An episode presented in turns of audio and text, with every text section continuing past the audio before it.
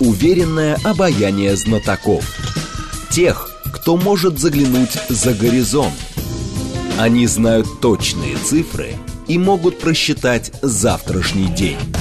Умные парни вновь и вновь выходят в прямой эфир, чтобы многое нам объяснить. Программа предназначена для лиц старше 16 лет. 15.05, столица, радиостанция «Говорит Москва». У микрофона Евгения Волгина. Мы с вами продолжаем. Наш умный парень сегодня Владимир Гутенев, э, председатель Комитета Госдумы по промышленности и торговле. Здравствуйте, Владимир Владимирович. Здравствуйте. Наши координаты 7373948, телефон, смски плюс 7925 888 948, телеграмм для ваших сообщений «Говорит Москобот». Смотреть можно в YouTube-канале «Говорит Москва», стрим там начался. И так как вы и про промышленность и торговлю, я предлагаю с торговли начать, потому что а, президент подписал указ об обязательной репатриации э, валютной выручки, и, соответственно, доллар а, стал опускаться, тихонечко стал опускаться. А, непонятно, до каких объемов опустится, до каких показателей показателей, но а, люди, которые занимаются, например, параллельным импортом или ответственно за насыщение внутреннего рынка иностранной продукции, говорят, что это даже хорошо, потому что а, параллельный импорт снова оживет, и импортная продукция будет подешевле. Те, кто занимается а, внутренней повесткой, говорят, подождите, это плохо, потому что мы хотим, соответственно, что-то свое производить, и нам параллельный импорт здесь э, помеха. И получается, где золотая середина? Золотая середина посередине.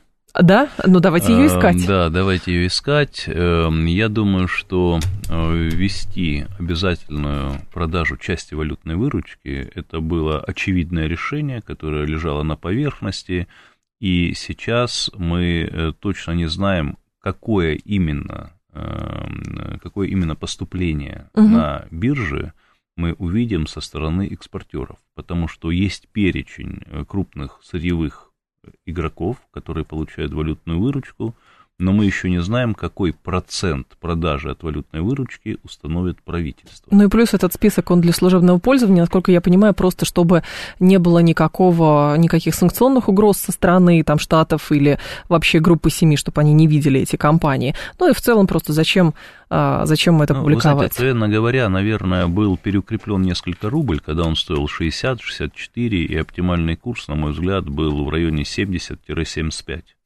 и излишнее ослабление рубля, с одной стороны, оно упрощает э, наполнение бюджета с какой-то стороны, но, тем не менее, раскручивает очень серьезно маховик инфляции. Э, инфляции в потребительских ценах, но, с другой стороны, мы видим э, жуткую работу эмиссионного станка и в Евросоюзе, и в Соединенных Штатах Америки, и мы не можем э, иметь инфляцию ниже, чем в этих странах. Ну, это показано. И поэтому, на мой взгляд, справедливым бы э, стал курс рубля в пределах э, 80 плюс-минус 2-3 рубля.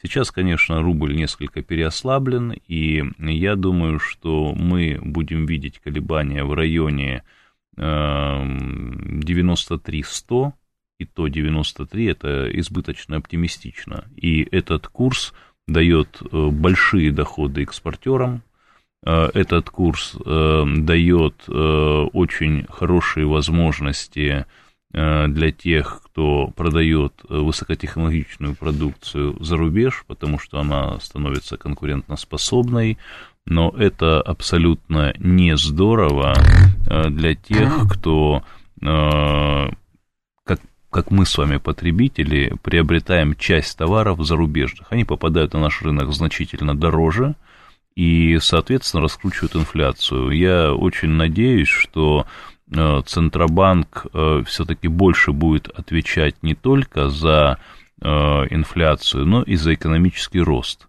Мне кажется, что все-таки нужно таким образом регулировать банковскую деятельность, чтобы банки не аккумулировали деньги у граждан, направляя их затем в ОФЗшки, выступали серьезными институтами э, инвестиционными, э, и, к сожалению, их вынужден подменять, если мы берем промышленность Минпромторг, который в рамках Фонда развития промышленности предоставляет на расширение производства, на оборотные средства, так называемая промышленная ипотека, угу. достаточно приличные суммы под низкий процент. По прошлому году было 5 миллиардов максимальная сумма федерального фонда, региональные там 30, 50, 70 миллионов. Вот сейчас, на один проект? Э, Или на один проект, да. Сейчас до 2 миллиардов максимальный федерального уровня.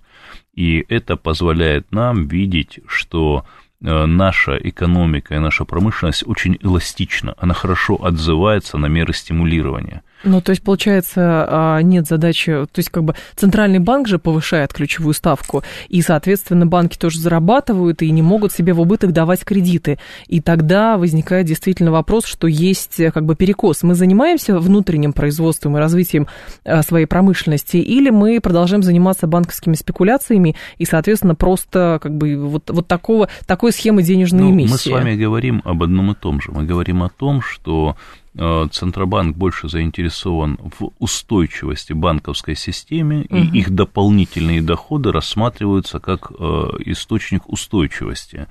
Они получают действительно очень большие доходы и не выполняют, на мой взгляд, основную свою функцию, за редким исключением. Есть, конечно, банки, которые активнейшим образом э, развивают промышленность. В первую очередь это Промсвязьбанк, ну, он, в общем-то, для этого и предназначен, он активно входит на территории, э, он активно кредитует реальный сектор, э, очень э, я бы похвалил Газпромбанк, те сегменты Сбера, которые также занимаются кредитованием реального сектора, в том числе машиностроения, но основное банковское сообщество, конечно же, заинтересована в получении сиюминутных выгод, малорисковые вложения, опять же, в ОФЗ, в какие-то иные инструменты, которые э, не позволяют нам использовать тот потенциал импортозамещения угу. полностью, который есть сейчас. И я уверен, что вот э, та гибкость, которой Минпромторг подходит к номенклатуре товаров, ну, условно скажем, разрешенных к параллельному импорту, Э, служит очень мощным стимулом для э, не просто локализации производства на нашей территории, а для э, разворачивания действительно очень широкого импортозамещения с серьезными элементами технологического суверенитета. Хорошо, технологический суверенитет, но возникает вопрос, соответственно, что мы такое можем производить и самое главное, чтобы обеспечить себя, во-первых, технологической базой, а самое главное, чтобы усиливать наш экспортный потенциал.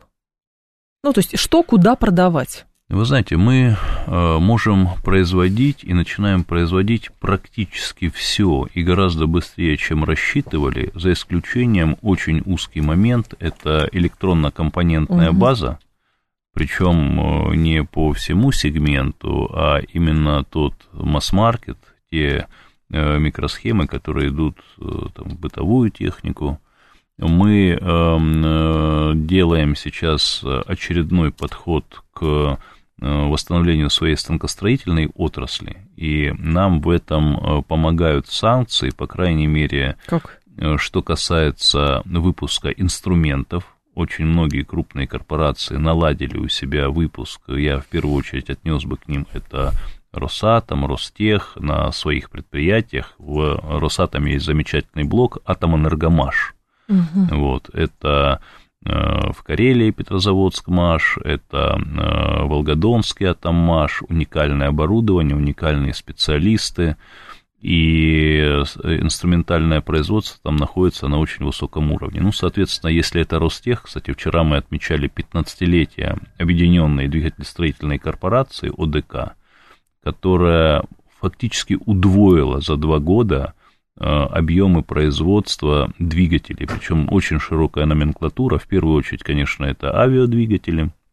Сейчас у нас на подходе э, новая линейка, это для тяжелых самолетов мощный двигатель. ПД-35? ПД-35. Ну, это к 30 году только.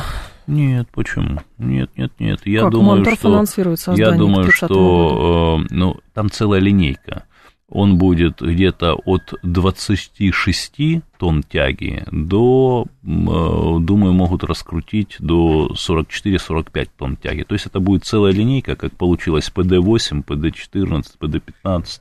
А почему тогда хорошо, Владимир Владимирович? Есть задел, прекрасно. И это хорошо, Задела не что было. есть. Но сейчас он есть. Но проблема с, всегда возникает с тем, что сдвигают э, сроки вправо, потому что сколько времени э, лежал проект по МС-21.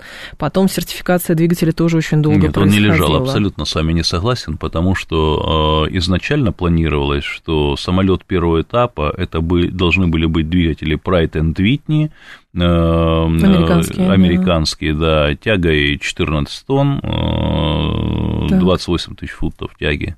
Вот. И, конечно же, когда нам перекрыли э, э, даже не в силу санкций, а в силу боязни конкурировать с нами, перекрыли двигатели, перекрыли возможности по композитам, то благодаря вот Ростеху, что касается Мгм. двигателей, и Росатому, то, что касается композитов, это э, Ульяновский аэрокомпозит предприятие, который сейчас делает композиты для, для всего спектра самолетов, не только для МС-21.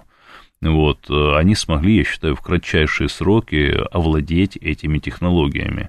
И, э, на мой взгляд, вот сейчас те объемы, которые э, производит ОДК, а за 15 лет компания выросла, ну, сейчас они производят э, э, авиадвигателей, ну, что-то близко к 540 штукам в год, это очень много, э, позволяет, позволило нарастить очень сильно производство вертолетов. Э, Вертолеты России в этом году сделали огромный шаг вперед не только по объему Мгм. производства, э, они не ушли целиком в оборонную тематику, очень много выпускают и гражданских вертолетов, и они открывают для себя новые рынки. Э, Николай Александрович Колесов, сейчас генеральный директор вертолетов России, ну, скажем так, как это, на пузе прополз всю Африку, и у нас появилось очень много новых заказчиков, очень много новых контрактов, и я считаю, что это большой успех. Я в данном случае говорила про проекты российской гражданской авиации в плане самолетов, потому что проектов много, но постоянно есть проблемы с реализацией. И мы видим, периодически Минтор говорит, что мы вынуждены там столько-то самолетов к такому году, потом говорят, нет, все-таки в этом не успеваем, потом давайте еще лак на 5-10 лет а, сделаем.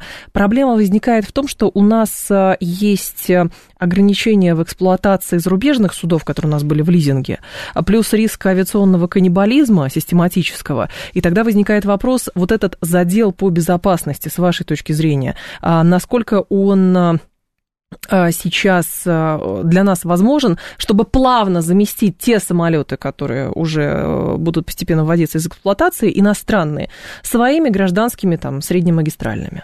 Вы знаете, последний раз, э, как бы честные слова об авиационном каннибализме я слышал по отношению к зарубежным компаниям, которые много-много лет назад использовали наши первые сухие суперджет, и когда э, не было возможности, ну, в силу того, что только старт был продаж, Мгм. наладить обеспечение их э, запасными комплектующими, тогда были случаи, когда с самолета на самолет что-то переставляли. Вот э, могу э, аб- абсолютно уверенно заявить, что не по эксплуатируемым у нас Боингом и Airbus, не по э, нашим новым самолетам э, сухим Суперджет, которые активно летают и э, показывают очень хорошие э, показатели по э, загрузке часовой, то есть сколько они в сутки летают.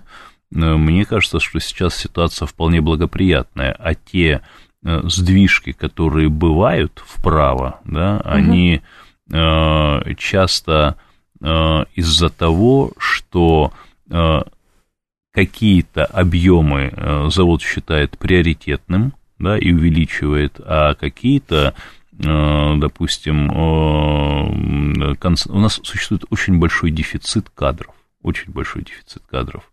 В авиаотрасли вы имеете в виду? Не только в авиаотрасли, везде? в промышленности существует большой дефицит, и самый большой дефицит я бы связывал с айтишниками. И здесь снова нужно вернуться к банкам, которые очень часто в рамках своей диверсификации начинают заниматься абсолютно непрофильным рынком, пылесося, в том числе айтишников. Ну, невозможно конкурировать с нашими крупнейшими игроками, которые уходят э, в цифровые сервисы и услуги. Конкурировать в смысле по деньгам?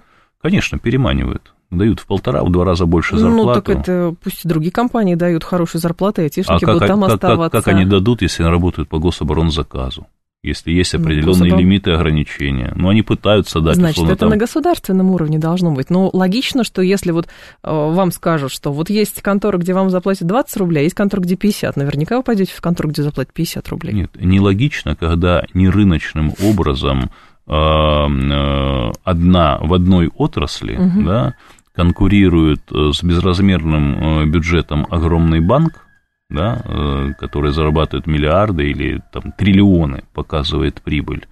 И э, те структуры, я даже не беру госструктуру, я беру малый и средний бизнес, э, которому очень сложно конкурировать, угу. и ведь очень важна эффективность. Я не уверен, что э, всегда тот продукт, э, куда тратят большие ресурсы, окупается в рамках большой структуры эм, локальные убытки покрываются легко. Э, Все-таки конкурентная среда, конкурентная среда, и здесь Федеральная антимонопольная служба большие молодцы. Это показал, кстати, вчера заседание нашего экспертного совета угу. Комитета по промышленности и торговле. Занимают очень принципиальную позицию, отстаивая конкурентную среду, не допуская попыток перекрестного финансирования. Но есть же проблема в том, что, например, хорошо, нам нужны инженерные кадры, нам нужны айтишники и так далее, но правда, и нам люди, слушатели пишут, говорят, это ненормально, когда, а, например, компания, которая занимается доставкой, фактически предлагает а, курьеру большую сумму, но это не потому, что курьер должен меньше получать, а просто те конторы, которые заинтересованы в инженерах, айтишниках и прочих высококвалифицированных специалистов, должны им предлагать хорошие деньги, чтобы была возможность себя и семью прокормить. То есть люди в курьеры, возможно, не от хорошей жизни идут, а просто потому, что он, он бы и рад, и, и как бы инженерное дело в стране поднимать. Ну, а как это сделать за там 55 рублей, например, или 35? Ну, 35 тысяч таких зарплат, конечно, уже давно нету, даже в регионах. А, та же оборонка подросла очень солидно, и угу. зарплаты больше, но я с вами согласен, что нет той честной разницы в оплате труда между доставщиками пиццы в Москве да, и теми, кто работает на серьезных э, предприятиях, занимаясь важными для страны, решением важных для страны задач. Эм, как этот вопрос решать? Ну, наверное, в какой-то степени должен решать это рынок. Невозможно датировать все за счет государства. Вот, но я вижу одну из э, проблем, с которой мы сталкиваемся, угу. это то, что э, в рамках гособоронзаказа существует очень небольшая рентабельность, совсем небольшая. Мы предлагали менять эти подходы, но как? увеличить э, э, по формуле ценообразования. Сейчас формула ценообразования 20 плюс 1. 20% ты получаешь возможность наценки на то, что ты делаешь сам, ну, так. к примеру, представьте, допустим, я финальное авиационное предприятие, так. да, ну, допустим, выпускаю э, сухой суперджет. Угу.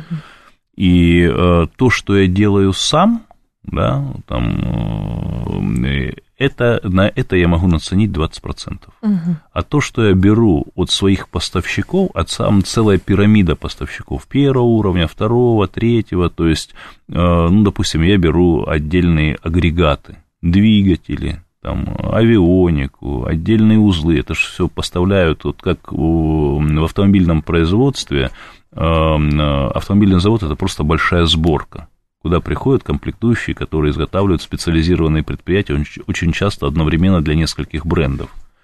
Вот на все на это наценка может быть всего лишь 1%.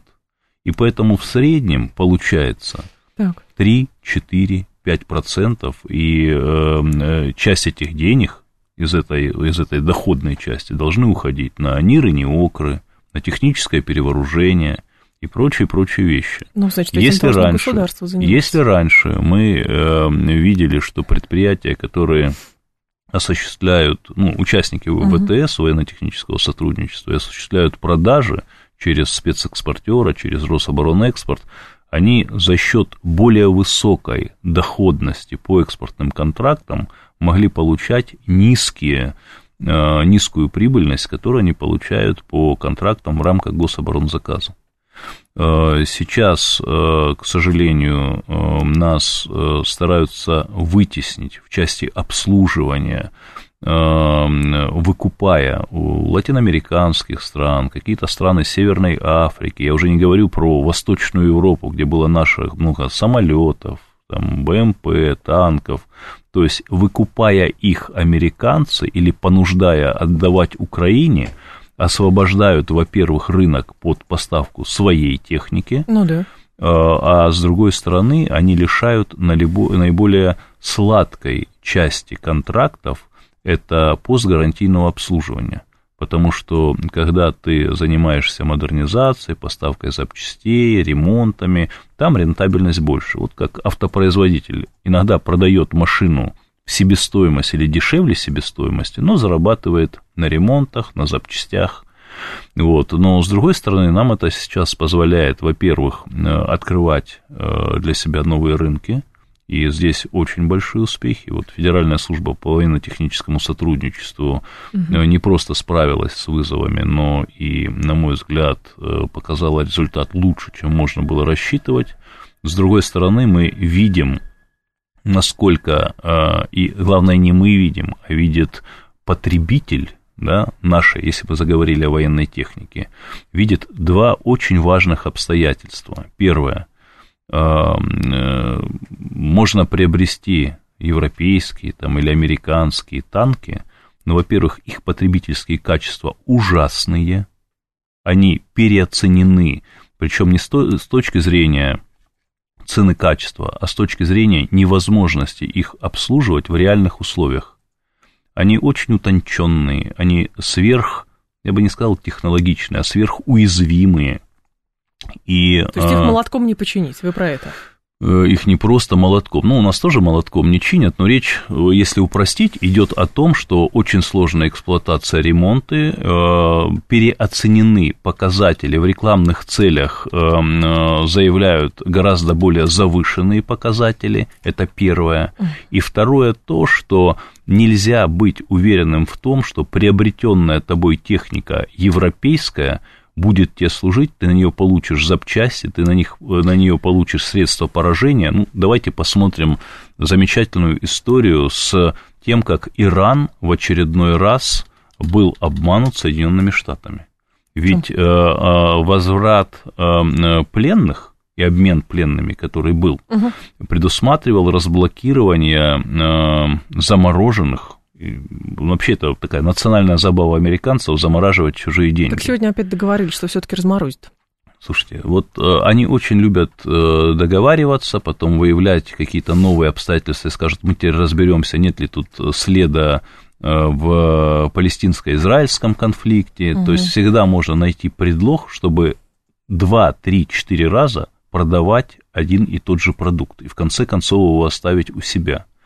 И э, мировой потребитель очень рациональный, но если мы сейчас посмотрим, насколько снизились вложения в ценные бумаги, я не беру страны БРИКС, не беру Индию, не беру Китай, но и тех преданных, э, это и арабский мир, э, последователей э, большой демократии, то мы поймем, что лимит доверия стремительно снижается.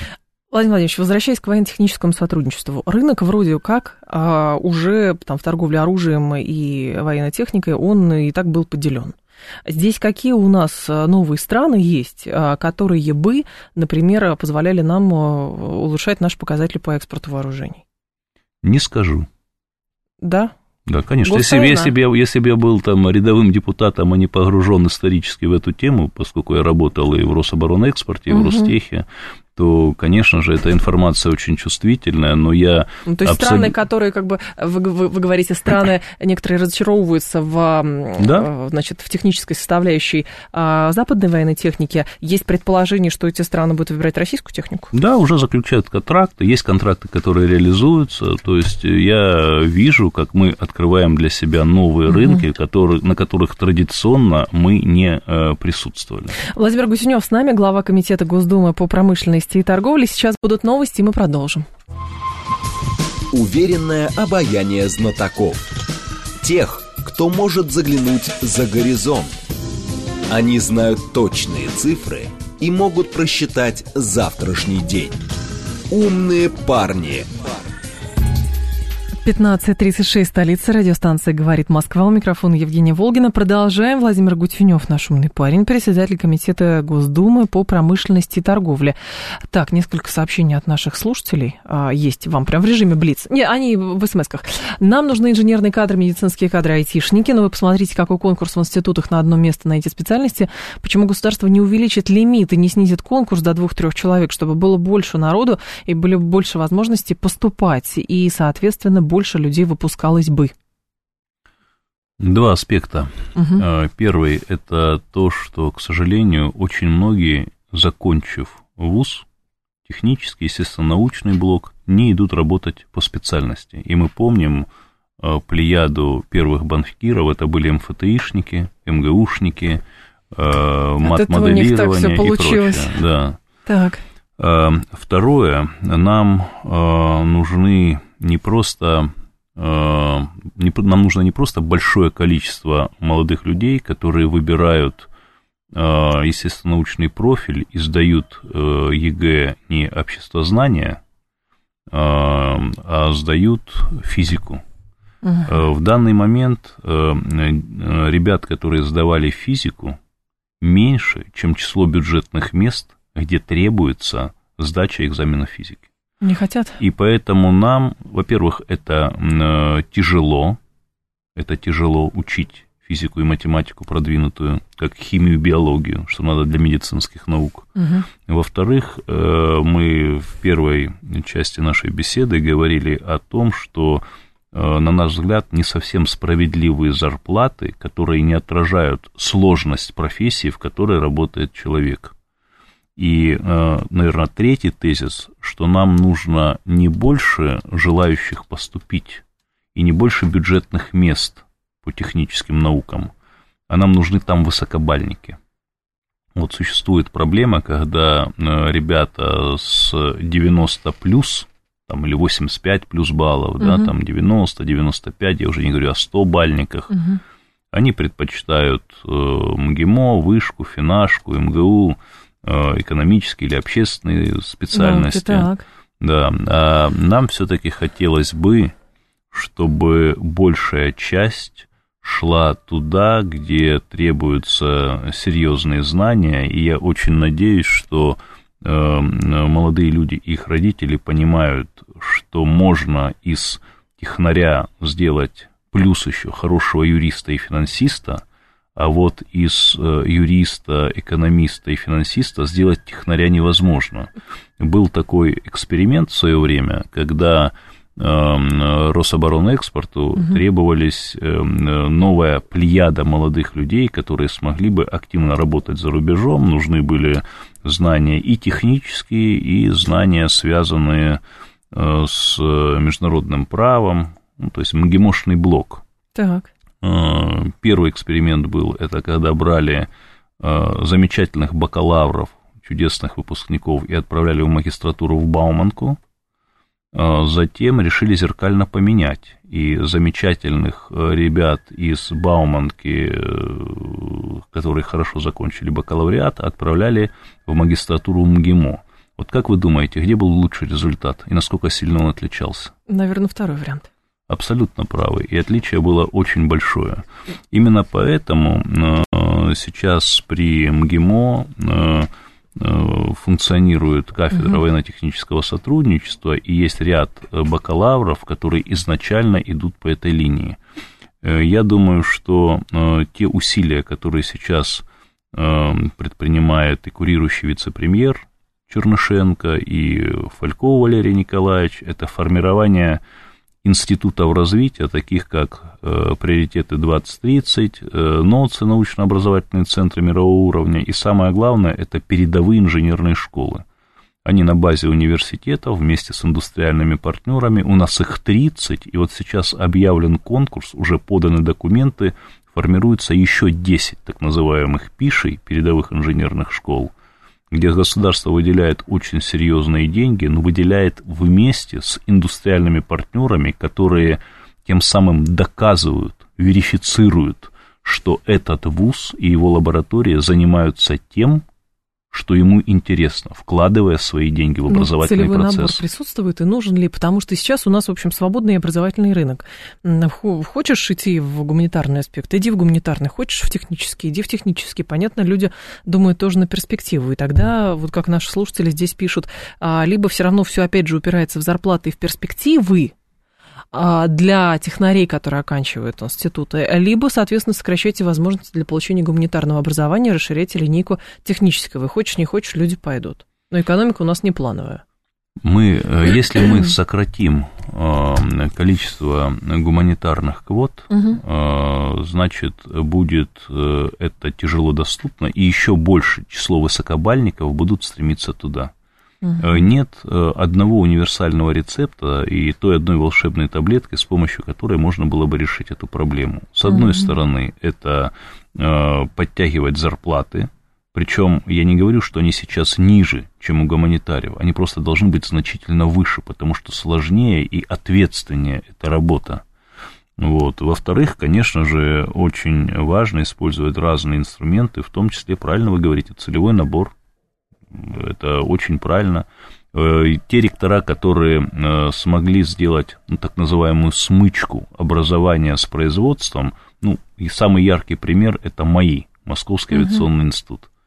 Вот, и там столько базовых кафедр, столько возможностей в магистратуре, учась в магистратуре, уже работать по профилю, получать очень серьезную прибавку – и, к сожалению, мы видим и сталкиваемся с тем, что те ребята, которые в рамках академического обмена после окончания магистратуры, допустим, в аспирантуру отправляются или на стажировку куда-то за рубеж, очень часто искушаются там и китайцами, там, и в других странах, потому что мы готовим действительно очень хороших специалистов, но большинство возвращается. Большинство возвращается. Да. А, есть э, другая еще тема, это перспектива, например, расширения глубокой переработки уже в нефтянке в наши, потому что по данным Международного энергетического агентства Россия получила крупнейшую выручку в сентябре от экспорта нефти с июля 2022 года, это почти 19 миллиардов долларов, но здесь опять же возникает вопрос. А, хорошо, что мы, с одной стороны, не слезли с нефтяной иглы и не переключились на производство электросамокатов, потому что с нефтянкой гораздо проще переживать кризис, чем с электросамокатами, но другое дело, это не отменяет э, необходимости, например, а, углубления и расширения а, производственных мощностей по глубокой переработке, чтобы не просто сырье гнать за границу. Э, вы знаете, я думаю, что здесь э, не стоит дилемма. Там или... слазить с нефтяной иглы или не Подождите, слазить с нам 25 иглы. лет говорили, что надо уже слезать с нефтяной иглы. Ну, это, как так? Это, Когда это закончилось? Это, это, это на самом деле и не начиналось, потому что и нефть хорошо, и газ хорошо, и металлы тоже замечательно. Почему не использовать собственные ресурсы? Но э, в том же Китае э, различный НДС в зависимости от глубины передела. Угу. И поэтому э, большие налоговые изъятия там, где э, меньше переделов, и там, где серьезная продукция с высокой маржинальностью, там должны быть меньше налоги и больше преференций. Так. И сейчас я бы даже не столько оценивал, что мы э, получили очень много Э, выручки в сентябре за поставку нефтепродуктов, там и сырая нефть, и переработка, э, но в первую очередь я бы радовался тому, что у нас очень сильно сократился дисконт котировки. Было время на старте санкций, когда э, дисконт был и 25, и 30 процентов, мы осваивали новые возможности по финансовым транзакциям, новые логистические схемы. Сейчас, меньше, Сейчас да. всего лишь 12 долларов. Угу. Это очень мало. То есть сейчас мы в среднем в месяц, ну, если месячное исчисление, за баррель получаем э, почти 82 доллара, 81,8. Это очень хорошо. И вот в этом случае мы видим, что увеличение доходности получилось не за счет того, что мы больше стали гнать в физическом объеме, а то, что удалось сократить э, тот э, демпфер, который есть.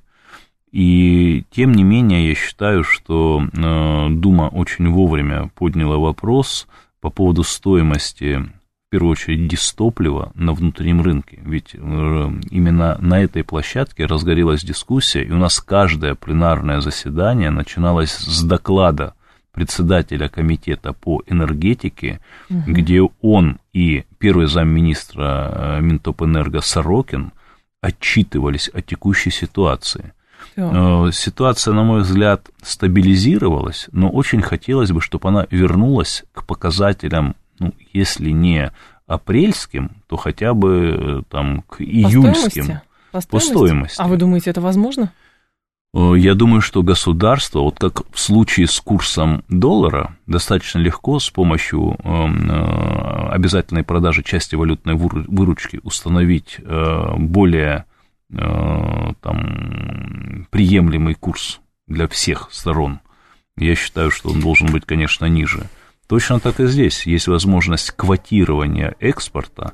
Эм, я считаю, что в свое время Новак эм, внедрил очень хорошую систему, э, которую называли налоговым маневром, которая позволяла э, так выстроить э, сбор, ну, условно назовем, налогов, да, там акцизы, налоги, таким образом, чтобы стимулировать вложение в глубокую переработку и э, прошла большая реконструкция производственных мощностей. Даже сейчас мы видим, что очень много вводится новых э, нефтехимических комбинатов, то, о чем вы говорите, когда мы перейдем к глубокой переработке.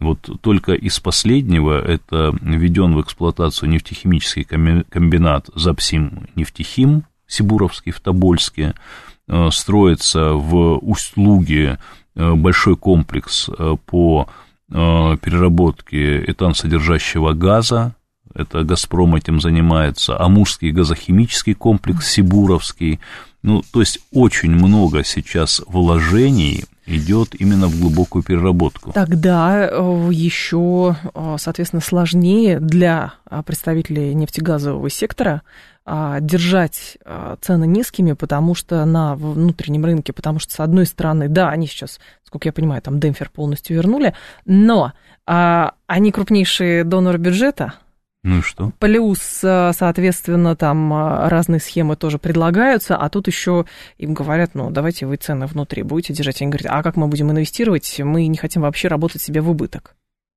То есть, как бы я пытаюсь понять, а где Прям правда-то на самом деле? слеза набегает на глаза э, э, жалости к нефтегазовому комплексу, который недополучает прибыль.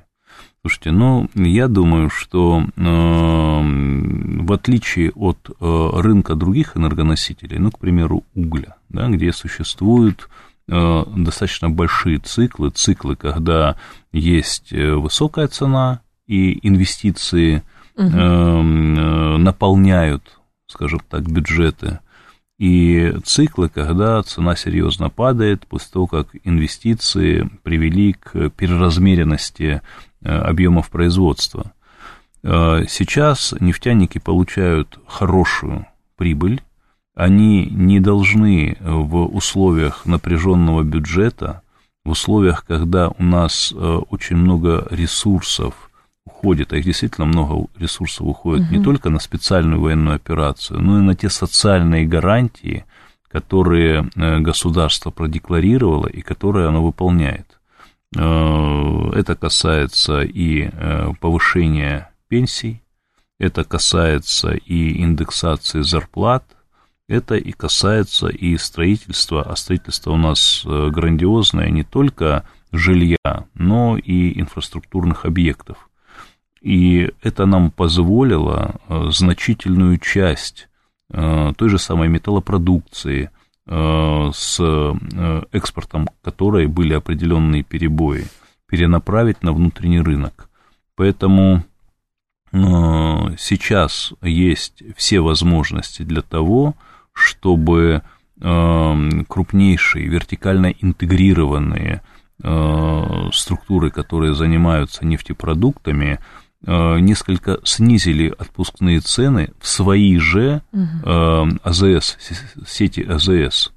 Ведь когда мы слышим слова о том, что Э, заправки убыточные, а отпускная цена очень высокая, мы понимаем, что вертикально интегрированная структура сама регулирует, где, в какой части своего комплекса получать прибыль с точки зрения оптимального налогообложения. То есть это был саботаж какой-то? Это не саботаж, это попытка э, почувствовать, насколько государство эластично будет это не замечать. Но когда аграрии сказали, что эти цены формируют убыточность по целому ряду направлений. Вот я недавно э, провел опросы крупнейших сетей продуктовых, поскольку у нас комитет промышленности и торговли, э, с точки зрения, как цены на топливо влияют на э, стоимость продуктов, причем как они будут влиять. Сильно. Наверняка. Вы знаете, как ни парадоксально, э, с точки зрения структуры затрат торговых сетей, ну, мы берем крупнейшие X5, Магнит, там, Лента, ну и так далее, в их общем объеме транспортные расходы, транспортно-логистические, угу. тем более, что Э, они несут достаточно большие объемы, ведь э, поступают э, грузы, продукты на распределительные, в распределительные центры, бывают межрегиональные распределительные центры, то есть довольно большие объемы. И затраты всего логистические услуги, не только транспортные, составляют от 2 до максимум 3%. Угу. Доля топлива там настолько небольшая, что повышение цен на топливо текущее дало увеличение затрат примерно на 5-10 сотых процента, то есть 0,05-0,1 всего лишь. Но когда задаешь вопрос, а как э, предполагается будут меняться цены у поставщиков, у производителей продуктов, они говорят, да, мы уже сейчас видим желание перезаключения контрактов, и с юридической угу. точки зрения они имеют на это право, и, конечно же, будет рост цен учитывать и стоимость сырья, ну, зерно растет в цене, значит, соответственно, там э, кормовое, фуражное зерно, оно влияет на стоимость там мяса, мясо стоимость мяса на стоимость э, мясных изделий, колбасы и так далее. Так тогда должна работать антимонопольная служба, чтобы, например, ГСМ не поднимался в цене настолько, что производство становится а, практически нерентабельным, или что? Потому что цепочка-то, она длинная достаточно. Цепочка длинная, но вот сейчас мы видим э, не просто стабилизацию цены, а небольшой откат назад. Я уверен, что в ближайшие 2-3 недели мы увидим более существенный откат назад с точки зрения цен. И тогда эффект на... через три месяца только, потому но, что... Но уже сейчас э, понесены аграриями определенные затраты на, на уборки урожая, потому что рост цен был довольно стремительный в августе, и в сентябре. Да. Вот, э, но для нас чрезвычайно важно, чтобы не просто стабилизировать цены, а понизить их, я очень рассчитываю, что на 5, 7, может 10% они будут ниже. Вы имеете в виду как на заправках, так и ну, значит, в конечном заправки. продукте? Нас интересуют заправки. Ну, конечный продукт тоже. То есть заправки это для автомобилистов, это хорошо, да. Увидим, Нет, заправки это для любого производителя, потому что когда ты э, заказываешь комплектующие для своего предприятия, да, заказ, перевозишь угу. сырье, ты же тратишь э, на логистику эти деньги. Но получается, что сейчас мы увидим опять скачок цен а, в ряде скачок, сегментов. не соглашусь. Рост, рост цен. Увидим, мы его разница? видим, он происходит. Но скачок это когда быстро и намного. Ну, так это же продолжалось последние два месяца, быстро и намного. Не вполне соглашусь, потому что разные товарные группы растут по-разному. И э, если мы берем рост цен на продукты питания, то э, многие, э, скажем так, продукты в силу возросшей конкуренции, я сказал бы, что даже цены снижались. Это продукты, э, скажем так, глубокой переработки, потому что угу. когда ты строишь э, там, предприятия, которые выпускают, условно говоря, там, консервы, колбасу, ты вкладываешь деньги и потом, входя в рынок, пытаешься долю рынка завоевать. И поэтому, когда э, те инвестиции, которые в последние полтора-два года э, были проведены, э, дают выход на рынок новым продуктам, они для того, чтобы, ну, не демпингуют, но входят с очень небольшой маржой, что, соответственно, заставляют тех, кто чувствовал себя комфортно, также несколько корректировать свои цены. Поэтому по разным э, продуктам разные э, как бы тренды и вектора. Ну, в целом, конечно, и во всем мире мы видим серьезное увеличение цен на продукты питания. Есть специальные индикаторы, которые показывают рост цен. Ну, к примеру, на мировых рынках рост цен на какао-бобы составляет от 17 до 20% в течение угу. года. Как вы думаете, скажется или нет? Конечно, ну, скажется. Ну, речь идет о том, что мы, например, вынуждены импортировать или продукцию, значит, где доля импорта высокая. Мы же говорим о, соответственно, нашей внутренней а, продуктовой безопасности. Вот поэтому как угодно, понимаете как, как угодно можно говорить, что да, на внешнем рынке растет, поэтому и здесь у нас растет. Будет расти, конечно. Ну хорошо, а тогда возникает вопрос, а на что государство, которое должно все равно стабилизировать, потому что, ну хорошо, теории могут быть разные от всемирного экономического кризиса до всемирного какого-то заговора, а, чтобы люди, соответственно, испытывали какие-то сложности. Но задача государства стабилизировать ситуацию, ведь правда? Абсолютно, этим и занимается. Я считаю, что в последние годы у нас огромный рывок, и в этом заслуга и э, Дмитрия Патрушева, и в свое время Э, Гордеев, ну, нынешний вице-спикер Государственной Думы, как вице-премьер, как министр сельского хозяйства, смогли заложить очень мощный фундамент роста и с точки зрения продуктовой безопасности, продовольственной безопасности, мы сейчас находимся достаточно в устойчивом положении. Более того, у нас э, приличные излишки по зерновым, и э, я думаю, что это станет очень мощным инструментом, в том числе и внешнеполитическим. Недавно прошел форум угу. «Россия. Страны Латинской Америки», парламентский трек, и я вижу, э, как... А весной у нас был э, такой же форум со странами Африки. Так. И мы видим, насколько для них интересны две позиции. Это минеральные удобрения, в которых мы крупнейший, наверное, мировой игрок – и целый ряд э, сельхозпродукции, э, пускай глубоко не переработанной. Э, кроме того, есть еще очень хорошие э, новости, я бы так сказал, э, которые помогают нам открывать новые рынки.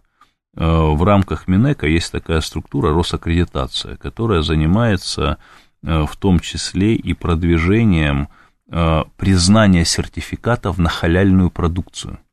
Вот сейчас уже происходят взаимные признания, и целый стра- ряд стран Персидского залива, в том числе Саудовская Аравия, угу. такой очень емкий рынок, как Индонезия, это тоже государство, где доминирующий ислам, вот, открывают свои рынки, и я считаю, что это огромные перспективы, и уже сейчас э, э, валютная выручка наших аграриев – Э, превышает выручку, значительно превышает выручку за вооружение. Я думаю, что в скором времени и нефтяникам придется побороться за лидерство, потому что наш агропром э, развивается очень успешно, и в этом, конечно, заслуга руководителей этой отрасли. Тогда есть, соответственно, возможность, если большие деньги будут зарабатываться а, в, через экспортную составляющую, есть возможность а, здесь каким-то образом... Углублять переработку и более сложный продукт поставлять. И удешевлять эту продукцию?